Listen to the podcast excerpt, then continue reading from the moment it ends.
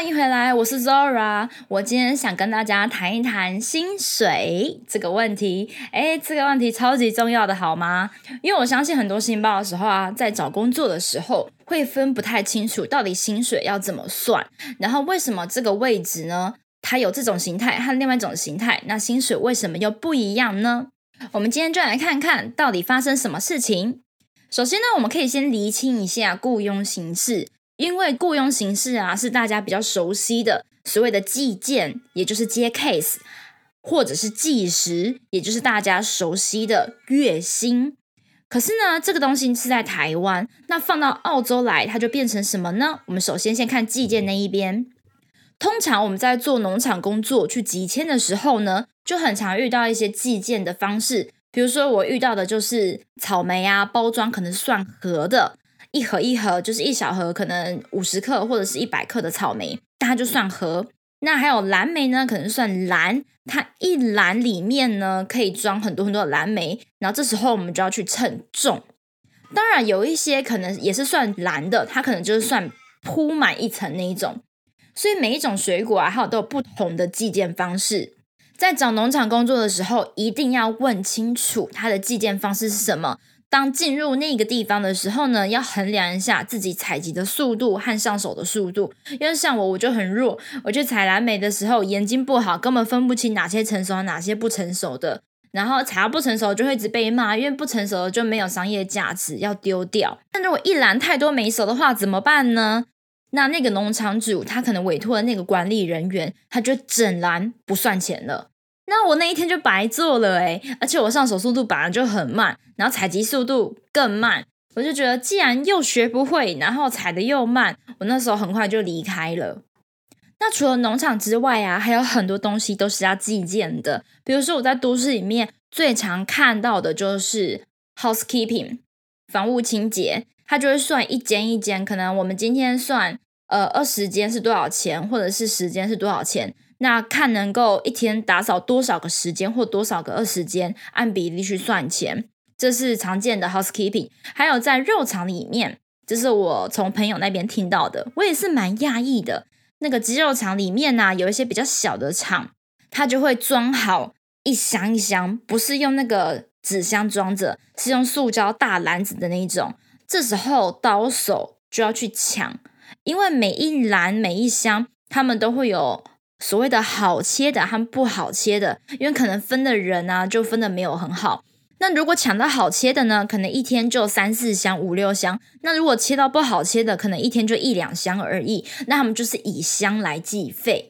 那其实大多数人啊，都还是以农场为主。所以这边呢，我就来跟大家分享一下，万一我们在农场遇到了计时的话呢？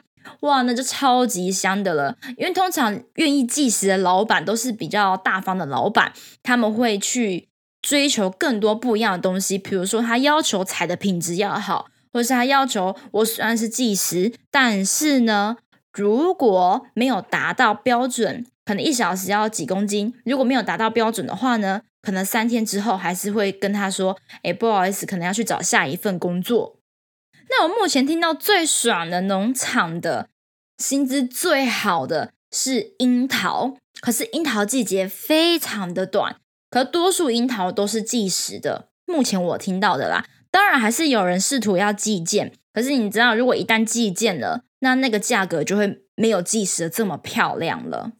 在计时这件事情当中呢，其实呢薪水也是不一样的。为什么会说计时的薪水好呢？因为啊。计时有分两种，一种叫做 part time full time，另外一种叫做 K 九。我们通常说的计时的薪水好，是指 K 九。那 K 九在台湾呢，硬要说的话，应该是被称为临时工，因为 K 九这个单字本来就是休闲的意思嘛。那它这一个职位呢，它本身就不具备一些保障，例如 full time 和 part time。每一次工作之后呢，都会携带一个年假，像就像台湾一样，我可能工作几个月呢，就会有一天的年假、两天的年假。那澳洲对于正职啊和兼职也都是有的哦，台湾的兼职没有，所以还是有点不同。澳洲的 part time 和 full time 正职和兼职都是有年假的。那他们年假是称之为 annual leave，所以在接下来的过程中，我都会提到 annual leave，大家就要记得这是年假的意思。那 K 九就没有 annual leave，K 九就是因为没有这样东西，所以澳洲政府就是说不行，我还是要保证 K 九的他们的薪水。这就是澳洲政府非常人性化的地方，他就去把 full time 和 part time 可能会拿到的年假全部细分去除，做一个数值的计算之后呢，把它加入到 K 九的薪水里面，所以就变成以时薪来说，K 九的薪水就会比较高。可是它承担的风险是跟 full time 和 part time 不一样的。在澳洲，如果我们兼了一个 full time 的职位，那雇主就必须要保证我们至少要有可能三十五小时或是三十八小时一周的工作时数。那超过这个时数呢，它就会变成加班。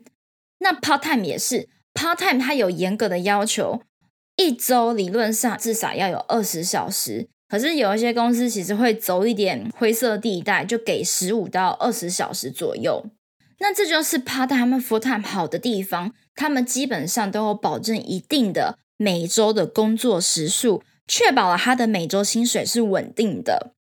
那之后呢，他们又发现雇主其实呢还是需要一些临时性的或者是季节性的员工。可是如果这样雇佣 part time 的话，就不划算呐，因为雇佣 part time 要给很多东西，那薪资在结算的时候也会不方便。所以 K 九这个东西呢，它就是已经把所有该给的东西都给进去了，放进去了之后呢，K 九是没有保证时数的，所以雇主可以随时减少时数，甚至是随时 fire 掉我们这些人。所以背包客就有点惨，你知道，因为背包客多数时候都是在 K 九。然后稍微遇到一些比较相处不好的主管啊，他可能就默默砍时数，有些是不会直接跟员工说，你这周开始只会剩下十小时，或是八小时，或是我不给你了。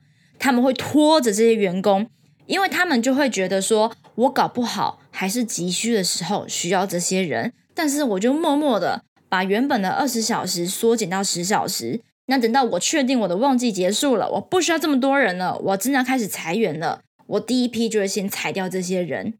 我第一次遇到这件事情的时候，心里面那个郁闷啊，真的是无处发泄。但是幸好啊，被这样子对待的不是只有我，还有另外一两个。然后我就瞬间觉得，哦，这就是跟主管磁场不相合会有的报应。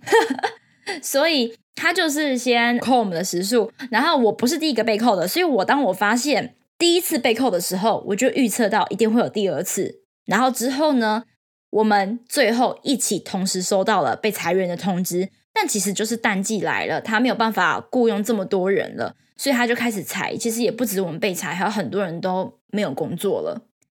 即使是听了这么多，感受到了这样子的一个事情。我还是很喜欢 K 九的薪水，因为基本上这种老板不多。但我就是可能运气有一点比较邪门吧，我第一年就遇到了他，还是我的第一个雇主。所以我后面啊，虽然我还是用 K 九薪水去工作，但是呢，后面的老板基本上都是非常稳定的，给我至少三十小时的工作时间。那尤其是到了后期啊，比较上手，或是遇到更好的老板，我的时速常常是四十到六十在跳的。然后那时候一想到每周要工作六十小时的时候，真的也是生不如死，每天都想着要回台湾。但是一想到我的学费，我要赚我的学费，我又忍了下来。说了这么多，我们现在就来看看所谓的 full time 和 part time，还有 K 九他们薪水到底差的有多多。那接下来呢？因为其实薪资结构就只有两种，因为 part time 和 full time 呢只差在保证时数不一样，所以我们就先把它归类成一种。他们的薪水确实起薪都是一样的。然后剩下另外一个呢，就是 K 九。那在澳洲里面呢，它其实非常有意思，它的薪资结构里面是有分等级的，多数老板都是直接设定在 level one，因为这样可以省非常好的成本。但除非某些特定的职位需要某些特定的薪水，他们的那一个 level 才会往上升。那目前我看到最高的是六还是七？因为根据每个不同的产业，它的最高的等级是不一样的。那多数时候呢，升到六啊，就已经是经理等级的了。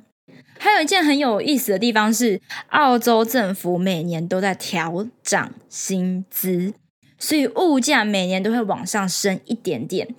那这件事情在邮局是超级明显，因为他们的送货员全部都是要需要司机啊。目前还没有 AI 或者机器人可以帮我们送货吧？诶，如果有的话，以后也挺好的。这样以后我的网络刷屏应该会非常的疯狂，买的更起劲。那因为它每年都会调整，所以物价有时候呢，可能是有些地方它调的就比较快，有些地方就不太明显。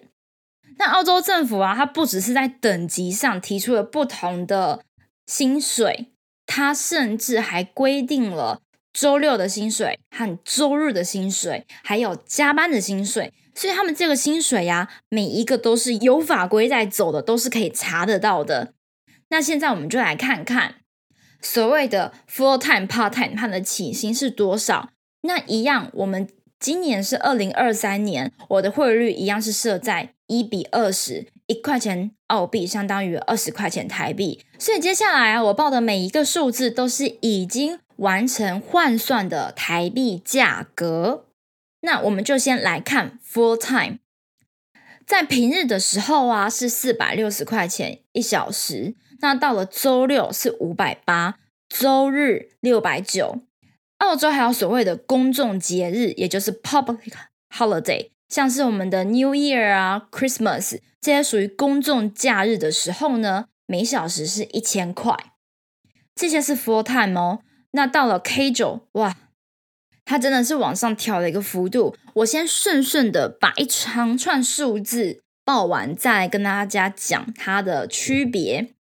K 九的平日是五百八，周六是六百八，周日是八百，公众假日一千一百块，是不是觉得有些数字很耳熟？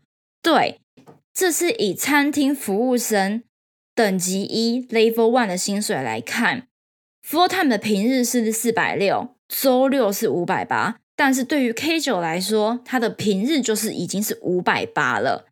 所以等他的周六的时候呢，又会比 full time 更高一些些。就刚刚有提过了，当初澳洲政府就是觉得要为这种 K 九性质的员工获得一些基本保障，结果现在啊就变成大多数人都只要 K 九，不要当 part time 或 full time。可是对于老板来说啊。Full time 和 part time 才是真的可以比较省钱省成本的，所以他们会尽量要求员工说：“哎，你要么就转正成为 full time 或 part time，要不然就可能要另请高明。”这是通常老板们会有的诉求。我之前啊，在二零二零年的时候有去拉过 Excel 表格，就以一整个年度来算的话，K 九他的薪水啊，确实会比。Full time 多出很多，而且这些东西还不包括加班费用，因为加班有另外的加班费用。那平日如果工作时间在不加班的前提下，工作时间本身就是工作到晚上七点过后。比如说，呃，我在 bar 工作，我是从下午五点工作到晚上十点，或者是凌晨十二点的话，它又会有补贴。所以澳洲在薪资计算方面非常的细。那还有一样东西就是加班。那加班其实的话就比较投机取巧，我觉得，因为很多公司啊，它会在这方面做一些手脚。例如，我们以单日来算的话，一天超过八小时就算加班了。如果以一周来算，超过三十八小时，那就是从第三十九小时开始是加班的。可是问题是我们怎么知道我们要用单日算还是用周来算呢？那就是公司会去决定。他公司有时候大部分都是很直接的，给你一个表格，我一周平日是多少小时，假日、周末和加班时间，他至少会列这四项出来。可是问题是，有些公司他根本就不管我今天是不是工作晚上超过七点，或是我今天其实一天已经超过八小时了。但因为我一周没有超过三十八呀，所以我也不愿意付加班费。有些公司它是会有一些这样子的模糊地带去操作的。那在这样子的状态下呢，其实大部分员工不太会去争执这些，因为毕竟我们大多数的背包客还是以拿到钱为主。那如果我本身就是 K 九的话，那我顶多就是告诉老板说：“哎，你不算我加班，那我以后不加班了。”那有些会觉得说：“啊，没关系啊，反正我多少还是赚，那我还是就是多工作一两小时没有关系，因为要不然我去重新找第二份工作，或是兼职第二份工作的话，那也都是很花费时间精力的。而且最重要的事情是，很多都有出社会工作的人都知道，其实职场啊。”最重要的是人和，因为好的职场真的是可遇不可求，遇到好的老板啊和经理根本就是上天堂。那如果同事又超级可爱的话，那根本就超幸运的，可以待个一两年好吗？哦，对了，要注意一下哦，来度假打工的人，我们在某些产业是可以待超过半年的，但是在某些产业是不行的，自己的选择要自己承担，同时要好好跟老板沟通。基本上老板们都是知道的啦，所以他们也会去评估一下。哎，我这边招一个人，所以我多久之后要招第二个人？我前面分享了这么多这么优质的案例，可能有些人会说：“可是我们不是澳洲有传说中的黑工吗？”对，黑工是不少，但是白工也很多，所以大家可以尽可能的多投多尝试，也不用看到华人老板就退后三步。那。还有很多很重要的地方是，呃，英文的口语要多说。那即使口音或者是发音啊不是很好都没有关系，都是可以再加强的。所以大家还是要勇敢一点点。那如果您看到了黑工的价钱或是一些不太好的薪水呢，可以自己就拒绝，不要入职没有关系，不要委屈自己。那如果入了职呢，就要想清楚。自己是为什么在那里工作？然后到底是为了什么？因为有些人其实是为了集二千，所以就会去一些计件的工作。那有时候啊，我们所说的黑工也不一定指的是薪水没有按照政府走的。有时候我们说的是，可能他在计件上把价钱压得很低很低，所以有些人就觉得啊，这工很黑啊，怎么会这么的烂呢？然后我也有遇过一些是英文不是很好的。所以他就愿意去那一种时薪只有两百块台币的地方工作。那那种工作其实也不挑技术性，所以他就是在那边做，然后有的赚就好。可是通常这种人呢，他其实整体状态就不是很好了，要么就是他的英文有问题呢，要不然就是他的签证有问题。那我也不好继续深入呃谈论这个族群了，因为总之我觉得不管这个工是黑的还是白的呢，都是自己的选择。就是我们要耐得住等，然后也要经得起考验。大部分的台湾背包客啊，其实都是蛮能吃苦的，所以在餐厅也可以活得很好，去肉场也活得很好，去农场也做得很开心。所以基本上白工其实挺多的，就只是看愿不愿意进去而已。因为有些人是很明白的说，我不愿意进肉场，因为太血腥了，闻那个味道会吐。那有些人是像我想说农场太累了，因为要一直风吹雨淋，然后不稳定，所以不愿意去。但还是有很多人很厉害啊，在农场撞的下下叫，哎哎，每一周一千七、一千八，比我还多哎。所以大家找工作啊，一定要问清楚，要问的是薪水多少，然后基本时数会是多少。祝大家找工作顺利，然后跟老板周旋也非常的顺利。我们下次见喽，拜拜。